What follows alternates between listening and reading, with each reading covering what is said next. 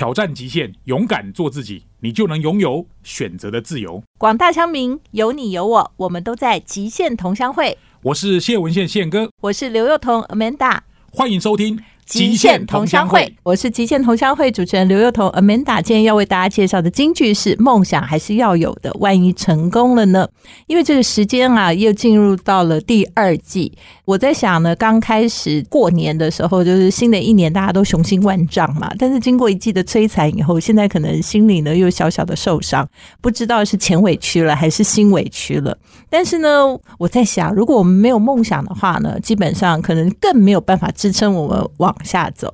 而且我们都要想想想无妨啊。如果你想的成功了，或你想的变成事实了，那该有多好呢？我想正向正念的力量呢，可以再帮助我们继续的朝向成功的人生迈进。各位亲爱的听众朋友，大家好！谢谢大家收听这一集的《极限同乡会》，这是我和宪哥合作的广播节目。每周五晚上呢，和大家在 FM 九六点七环宇广播电台见面哦。在七点八点的时候呢，相信大家都已经能够跟我们一起度过这很棒的一个小时。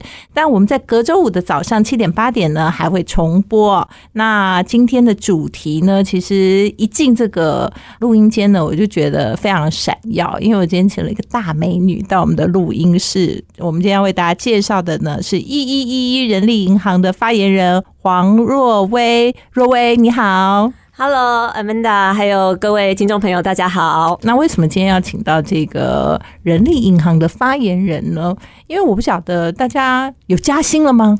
哦，这个加薪传的沸沸扬扬的呀！这个话题非常的敏感，最近真的吗？好，如果你现在有加薪，我相信你可能就会竖起耳朵来听听看，说哦，真的吗？是大家都加了吗？如果你现在没加薪呢，你更要锁定这集节目。为什么？就想说奇怪，人家为什么有加，我为什么没加？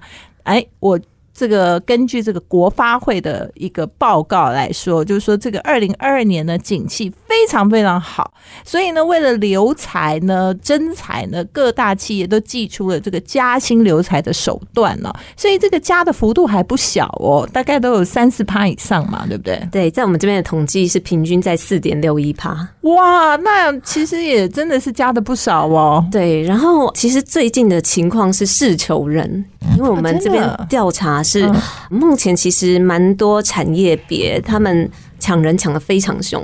那当然，第一个就是大家都很清楚，资讯科技。对，所以其实那个叫做四趴五趴，这可能只是一个。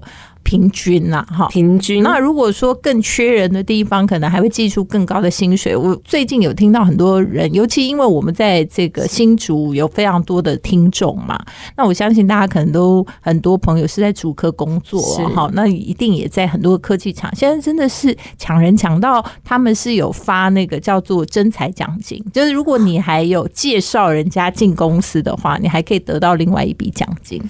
除了有介绍奖金之外，我们这边现在有很多的大企业，因为已经实在是太缺工了，所以呃，过去我们听到说，就是在大学就开始预约人才嘛，做产学合作。我们现在知道年纪最低的有到国中。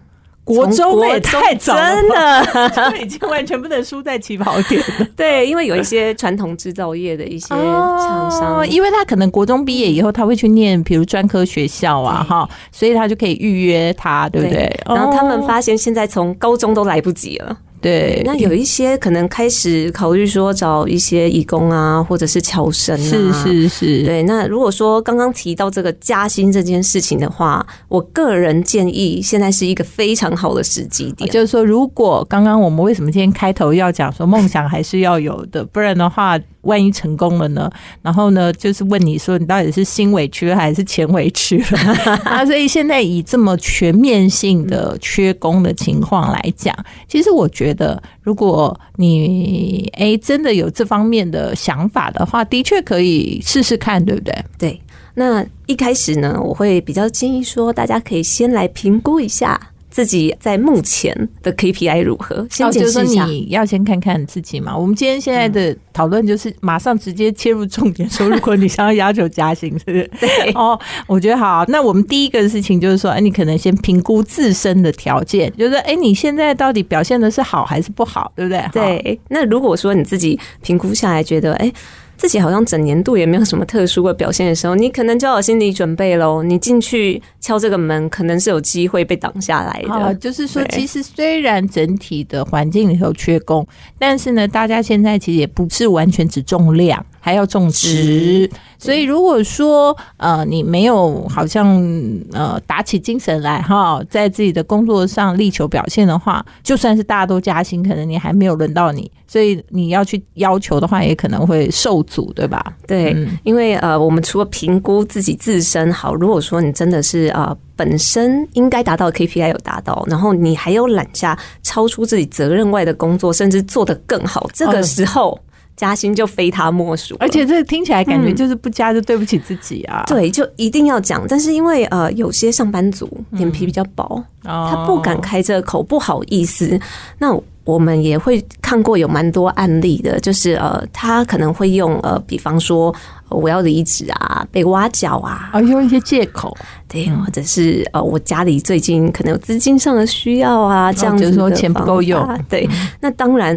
主管也都很聪明啦，知道你什么意思。no no no no no。但事实上，我觉得也不一定，他只是说说而已。因为现在既然求财市场这么的求财若渴的话，其实我觉得呃，很多的上班族朋友呢，也是可以考虑看看，就是说你也可以呃固定啦哈，因为我看过很多这个求职求财的书，或者是争争呃去这个这这个跟人家竞争这个职务的书，它其实都有教到，就是说你其实要适当的，尤其每隔两三年，你可能就要去市场上投投履历啊，了解一下自己在市场上的分量啊，哈，然后考虑一下那其他公司的情况啊、薪水啊，就是你不要在自己的环境里面，就是太过于好像就是都在同温层，然后没有去了解这事实的状况，因为有可能市场更好，也有可能市场更差，然后还有评估一下自己在别人的眼里头到底应该是值多少钱，对不对？对，嗯我觉得 Amanda 刚刚讲到这一点很好，因为很多人就是会温水煮青蛙，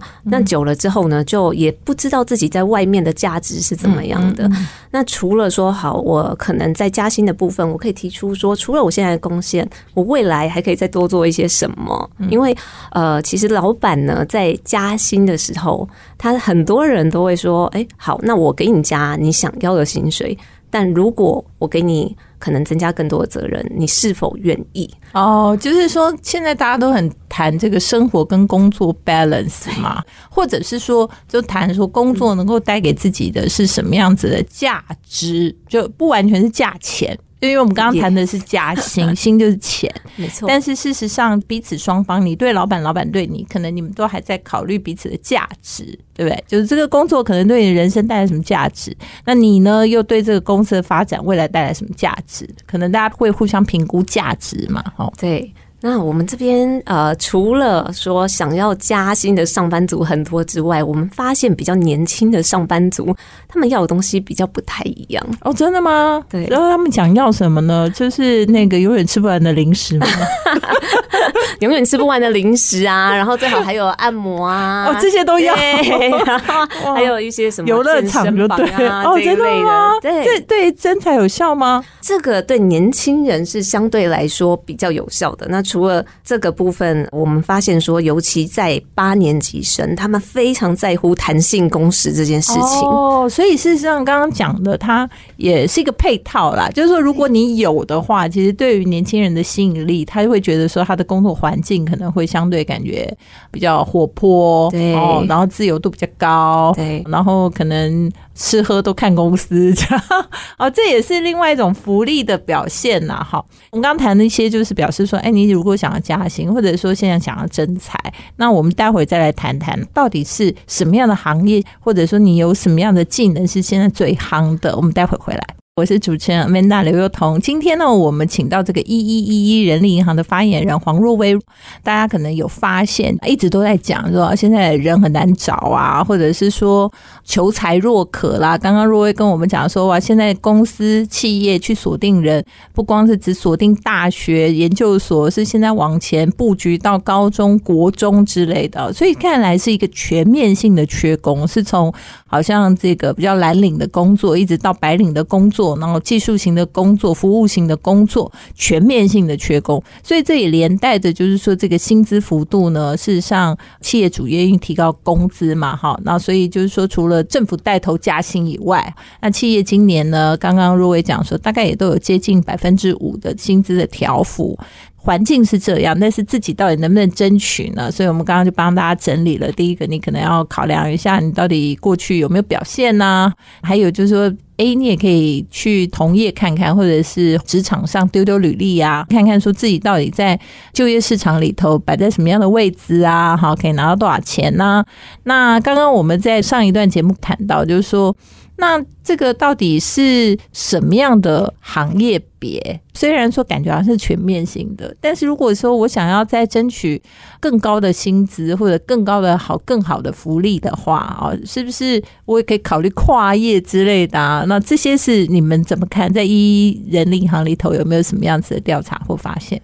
讲到这个部分，真的非常的重要，因为有很多的上班族他们在要求加薪的时候，没有去考量到自己的产业前景。所以，如果说现在还是在疫情海啸第一排的受灾产业的话，哦，对，还是有这个影响哈。对，还是要替老板想一下他。或者有心无力，他可能想要加薪给你，但是他是不是真的有办法做调整？对，就比如说你说一些像饭店业啊，跟观光直接相关的行业啊，可能现在虽然环境好像一片大好，但是他们还是属于产业的其中一个。对，那如果说相对像我们自己这边有一个个案，他本来在做餐饮业，那也因为他发现说他当了蛮多年的主管。那近期这几年一直没有办法加薪，就餐饮就很不好啊，就是因为动不动之前还隔离起来，对，所以他就评估之下，他觉得或许这个产业的前景并不适合他。那他未来如果想要再升职再加薪，他考量到有一定的困难度，所以他这个案例比较特别，他自愿减薪哦，减薪哦，为什么呢？他减薪，然后他跳到采购。就是做电商物流的采购，因为他认为这个比较有前景，而且他还是从基层做起，因为他是没有采购经验的。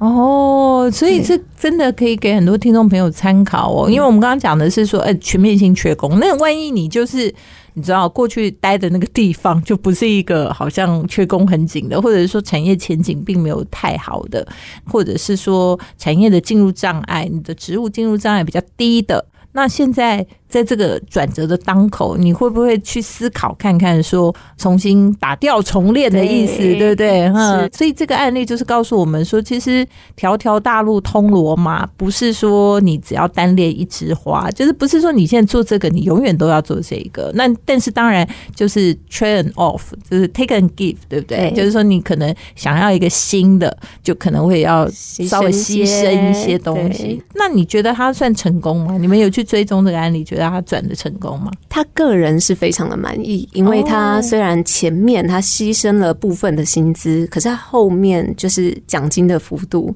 其实都补回来了。哦，就是说，虽然他的月薪可能是比他以前少一点，但因为他所处的这个环境、环境，对对对，然后那一块还比较大块，对了，所以他觉得他当初的牺牲是值得的。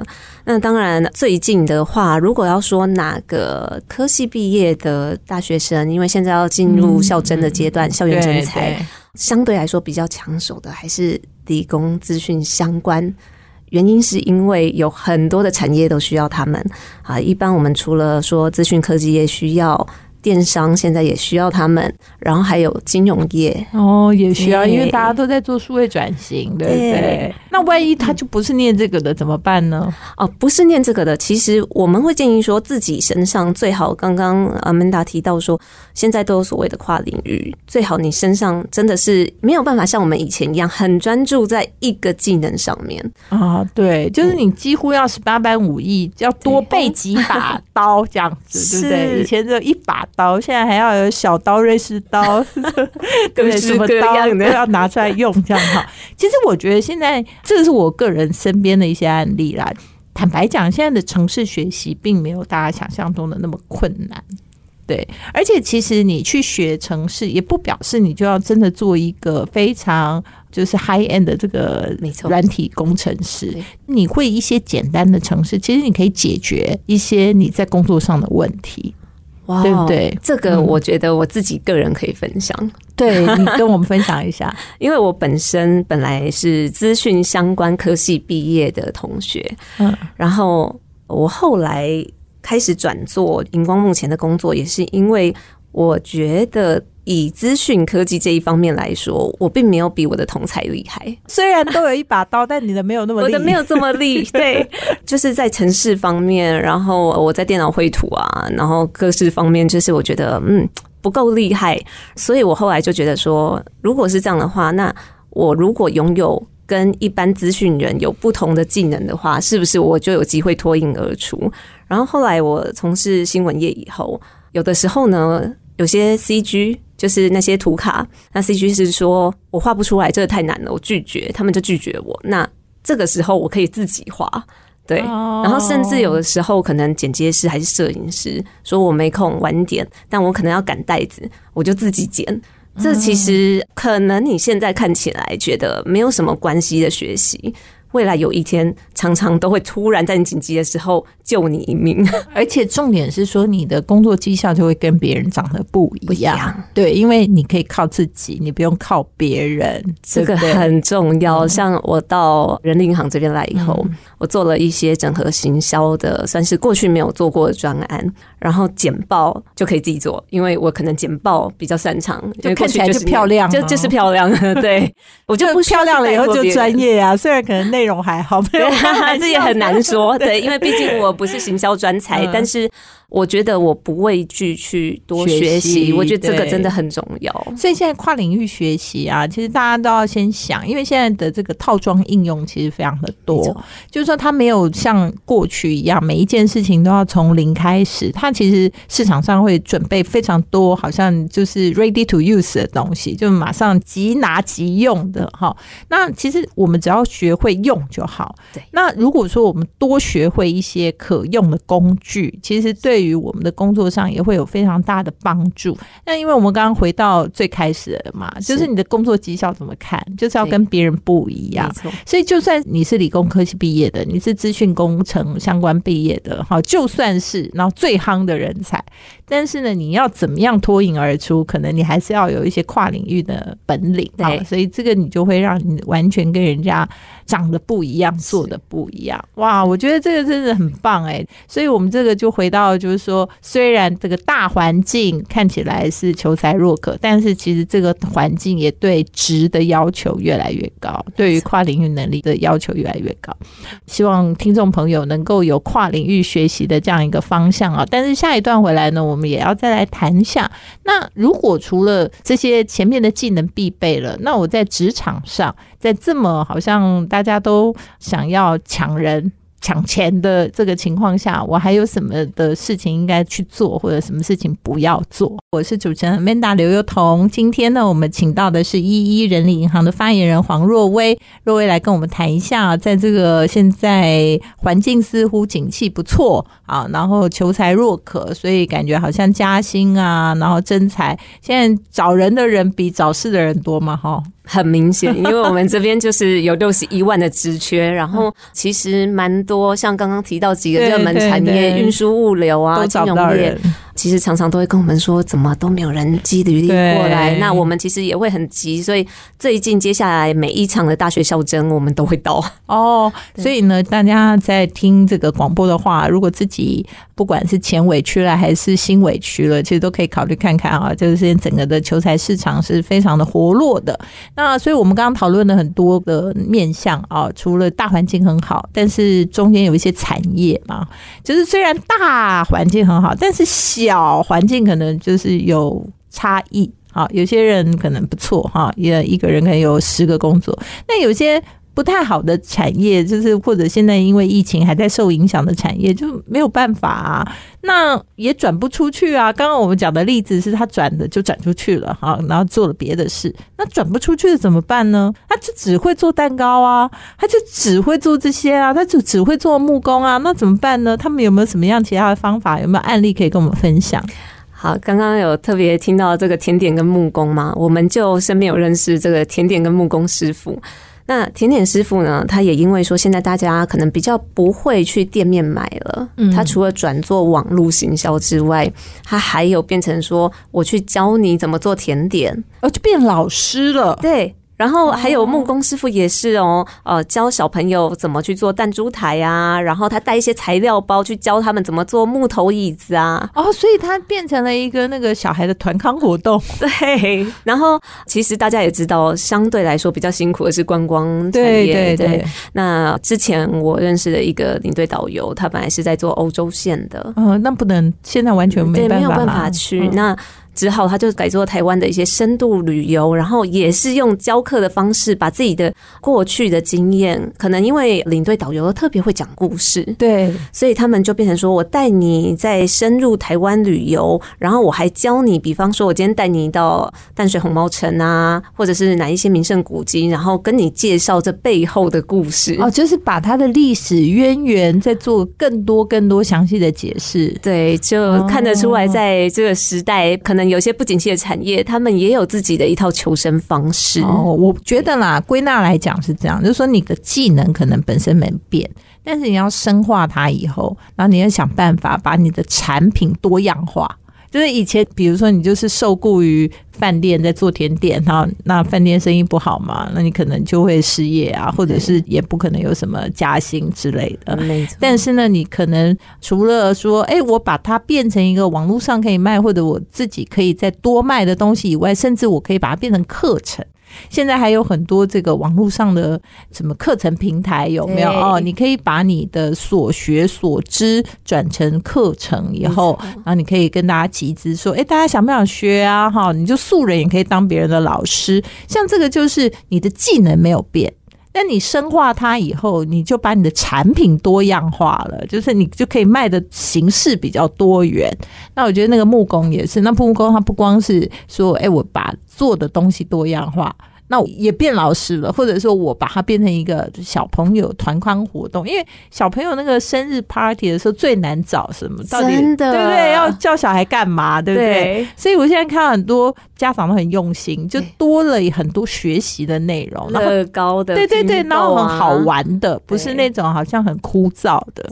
所以我觉得这些都是在疫情下，这个叫山不转路转，路不转人转，就永远都可以找到自己生存的方法。但我觉得啦，万事不离其中的概念，就是说，其实就是要深化，没错。哦，就是要深化，就是你的技能是要深化。把自己原有的技能再做最大的放大，看可以怎么样去扩展。那嗯刚刚有提到 Amanda 讲的这个，有点类似像做个人的品牌，我觉得这个是现在很流行的一个方向。嗯那所以大家其实过去我们就觉得啊，好，我要在这一个工作上生根，但现在我们发现年轻的上班族，他们觉得我没有一定要做正职哦，我自己帮自己加薪，所以全部改成完全用接案的方式。哦，对而且现在因为你公司要找人很困难嘛，所以他如果有一些工作是没有办法在正常情况下找找到人，他可能还是需要外包，还是需要 outsourcing 这样。对，所以我们就发现说，现在的整个经济模式已经颠覆了以往的过去我们想到的说，哦，我一定要去跟大家抢破头，所以也造成说，呃，有蛮多大学教授也有跟我们反映说，哎，发现现在大学生好像不急着找工作，他们觉得可以慢慢看。哦，真的吗？对哇，那如果就业市场这么好，那新鲜人呢，是不是相对好？还是说那个求职时间有缩短吗？呃，主要还是要真的是看产业。我们哦依照产业别来说好了。嗯最近呃，我们也有一个调查说，设计类型的这个产业相对来说，他们这些学生是会比较辛苦一些的。哦，真的吗？哪一种的设计类型？呃，各种设计类型，那尤其像是电脑绘图这一类的，因为其实现在有很多可以说是必备技能，很多人不是做这一行，可是他本身就会。就我们刚刚讲的嘛，现在很 ready to use，就是马上可以用的套装很多，所以使得那些如果你的技术也是一般般的话，可能人家就是用一般的套装软体就可以去解决它问题的话，可能你这方面就等于没有办法脱颖而出嘛。对，嗯。所以我们也会说哦，那可能你自己还要去培养其他的技能之外，现在雇主也很看重就是适应能力、学习能力，还有配合度。哦，就是说你一开始没有那么好没关系，但是如果说你可以 upgrade 自己，愿意的话，然后有那个意愿去提升自己的话，可能这个方向也是可以的。哦，所以设计类型反而这个跟我的那个理解可能有误差。我怎么觉得说好像设计类应该要很夯才对啊？对，一般大众会这么觉得。那设计类的话，当然也是要看。就像您刚说的，这个质量的问题，好坏差很多。对，那如果说你的程度就是真的是一般人都可以做得到的，我套装软体就可以解决的，我不需要多花一个人的薪水去请你来。对，所以这个部分当然还是要看自己可以做到什么样的程度之外，有没有一些原创的 idea，可能是设计人才比较需要去优先考虑的。哦，所以我觉得刚刚有一个非常大的特色，就是说虽然就业市场非常的火红哈，或者是说非常热切，就是求才若渴。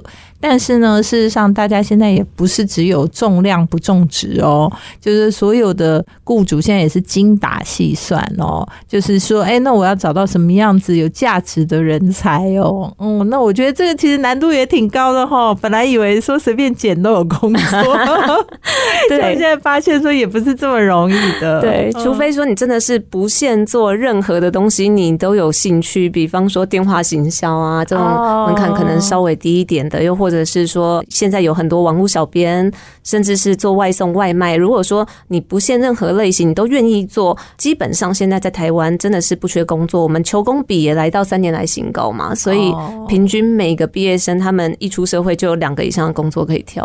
所以其实是两极化啦，就是跟大家整理一下，就是说。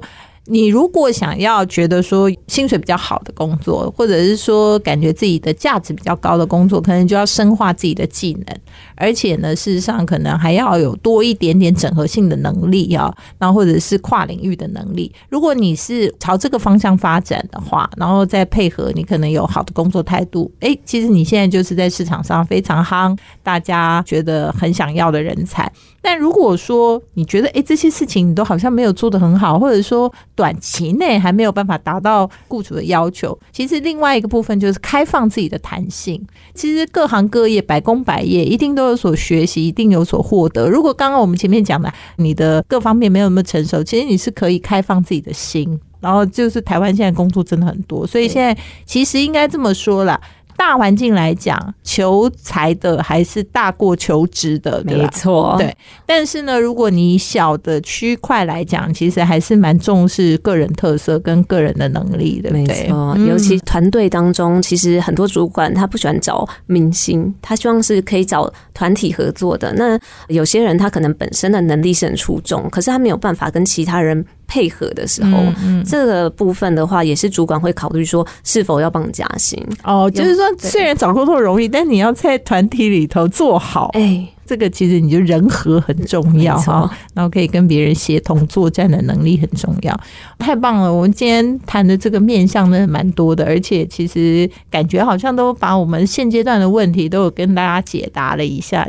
各位听众，欢迎回到极限同乡会，我是 Manda。今天跟这个一一人力银行的发言人若薇呢聊了很多关于这个职场上啊，现在加薪啊，或者是怎么找工作啊，或者是怎么求财啊。不过我觉得，因为最后这一段的节目，我觉得我们就要更直接一点，因为刚刚我们讲的是你可能要具备什么样技能嘛。但是我发现很多朋友们都是身有十八般武艺，态度也非常优秀，然后呢。团队合作也非常的好，但是呢，可惜就是似乎薪资都停滞不前。然后当然就有人讲说，就是人善被人欺这样子。那我觉得啦，应该说，当然现在感觉为了留才啊，我觉得老板应该会主动加薪。那加薪的幅度或许没有让大家满意呀，哦，那也有可能就是说，反正你不动我不动这样子，没有要求，老板可能也就当做没有看到。就是如果我们真的遇到这样的情况，那我们有什么事情是可以做的？然后怎么谈？对不对？有的人就连那个一开始开口都不知道该怎么起始，各位可以教一下吗？好，这边我可以分享几个我周遭朋友的经验，都要讲周遭朋友，食物，食物，食物，食物。好，其实发现通常可以谈成功的人，他一定是做好了准备。他先盘点好自己现在，绝对不要一时兴起哦。在这边提醒大家，因为一时兴起，通常你可能脑子里头都还没想好。那主管如果说他突然问你一个什么问题，你没有办法对好招的话，这个时候可能一失足成千古恨。所以 第一，请做准备。做好准备，然后其实有的时候可以不经意的让你的主管知道，就在聊天的时候让他知道说，哎，我今年度可能帮公司带来多少绩效。好，先讲一下自己做了哪些好事，对，就是要。扬善引恶，所以我刚刚讲了，第一，你其实要心里做好准备；第二，你要在可能可以应用一些不经意的情况下，多提醒一下你的主管或老板，说你对公司或对他带来了什么样的贡献。好，接下来呢，还有一个就是呃，要提醒大家千万不要踩的地雷啊，哪些地雷呢？有些人可能他在提这个加薪的时候呢，没有找好时机点，千万不要在。会议跟会议的中间，可能就只有一点点的时间。那主管其实他正要准备下一场会议，还是他正要准备他接下来的工作的时候，你在这时候跑去找他，他第一个感觉就是白目，然后再来呢，会觉得说：“哎，我现在没有空想你这个事情。”对，那就被他列为代办事项。懂了，所以这其实是有时期的。第一个就是你自己要先有一个 plan，就是你的准备期。接下来一个酝酿期，酝酿期就时不时呢，在不经意的情况下提醒你老板，提醒你主管，哈，你做了多少好事，就引恶扬善这样。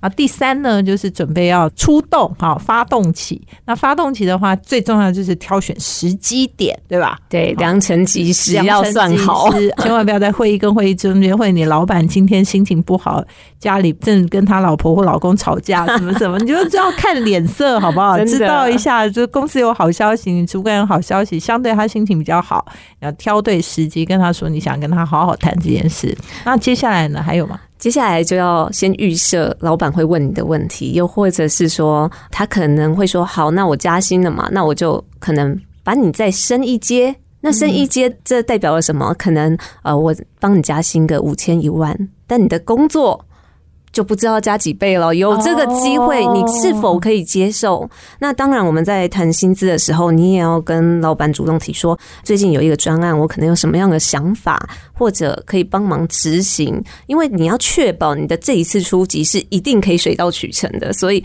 一定要说，我还可以再多给你一些什么，让老板觉得我加你这个薪值。就是说，选好时机点，然后到实际谈判的过程当中，就是需要抓几个重点。第一个就是说，你其实必须要想好。因为你跟他讲加薪，他可能不见得就会乖乖投降就加了嘛，完全没条件的啊。那他可能还去给你有一些要求，那你对这些要求要怎么反应？你会不会接受？哈，那如果你老板非常高干，那你是不是能够跟他有这个对话，然后能够讲到他觉得说，哎，你真是加薪，把加的物超所值。当然，刚刚若薇还讲了一个非常重要的一点，就是说，那你自己是不是能够主动？因为你如果被动，反而你就是很容易陷入他给你的问题当中嘛。对。那如果能够主动的告诉他说，你对你现在的工作有什么想法，或者你愿意多承担什么，那其实也是帮你的老板立了一个界限，就是说我就是想做这些，你再多讲的，可能我就还好。对，没错。所以这也是一个谈判的技巧。那如果能够照这个过程，是不是成功几率很大？基本上这样子的方式的话，我们辅导身边的一些上班族，成功几率都是挺高的。因为你自己平常就有一些贡献的话，那老板当然也会怕。现在找人这么困难，他也会怕你走。对对。那如果说我要在外面可能重新花时间来培养人才的话，当然我宁可。花一些钱，那是我可以接受的范围。那我们会建议说，如果你真的不知道自己要谈多少加薪的幅度，建议这个均值在三趴到五趴之间。哦，就是可以加个五趴哈。如果你觉得你这人贡献多，可以多提。当然也可以再往上对对对。但是如果说你觉得，哎，那你如果能够加三到五趴，因为你刚刚讲说平均值大概在五趴嘛，对不对？那就看你的实际的情况自己来做调整。好，那今天非常谢谢若薇，要谈了非常多关。于我们现在这个大环境里头，到底我们该怎么争取我们的加薪，然后该怎么样去提高自己的价值的方法啊。我们谢谢若薇，谢谢，谢谢 Amanda，下次见喽。欢迎来到现场观点。今天呢，非常开心找到一一人力银行的发言人若薇呢，跟我们谈了很多关于职场上。那我们知道这个求职市场现在是非常的火热，大家也纷纷的寄出一些加薪或各式各样的福利来征才啊。但是呢，另外一个方面，我们也发现说，哎，这整个的市场呢，也不是只重视量，它也非常重视值，所以他就来给大家几个参考今天求职的方向。第一个事情就是说，你能不能深化自己的专业技能，然后你能没有跨领域的学习或跨领域的一种能力。第二个，如果你真的心委屈的、钱委屈了，那你是不是有足够的计划跟已经想好了该怎么去谈？那有些什么样的地雷不要碰，找好什么样的时机，能够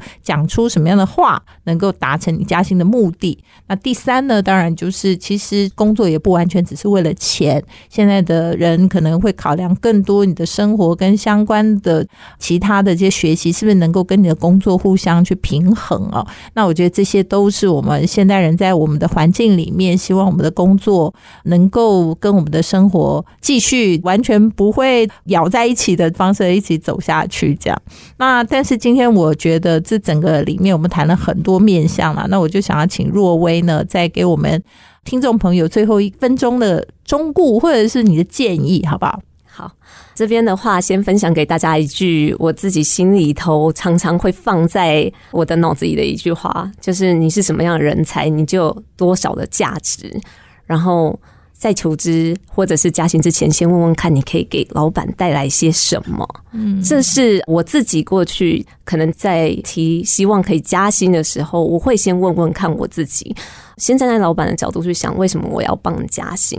那基本上有过这样子的模拟问答，自己跟自己的作战之后呢，我们去要求加薪的时候，你就会非常的有底气。那当然，刚刚也特别提到说，在谈加薪的时候，除了这个时辰很重要，要特别注意到你去谈的时机之外，察言观色。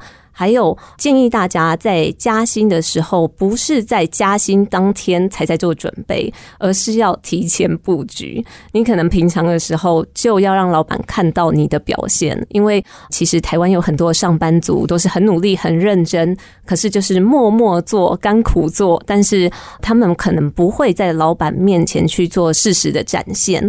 那我觉得这个部分是相对来说比较可惜的一点。那也会建议大家，平均大概两年年左右，其实可以适时的检视一下自己。如果说自己的确是做出了超越自己本职以外的贡献，那这个时候。你不提加薪，谁提加薪呢？对啊，一定要自己为自己争取嘛，哈。所以呢，今天非常开心。如果说你现在心委屈了、钱委屈了，还是说生活委屈了，哈，都要勇敢说出来。只要你做好万全的准备，我相信在现在这个时机点下，你是一定有可能争取加薪成功的。今天非常谢谢大家收听《极限同乡会》，我们下周见。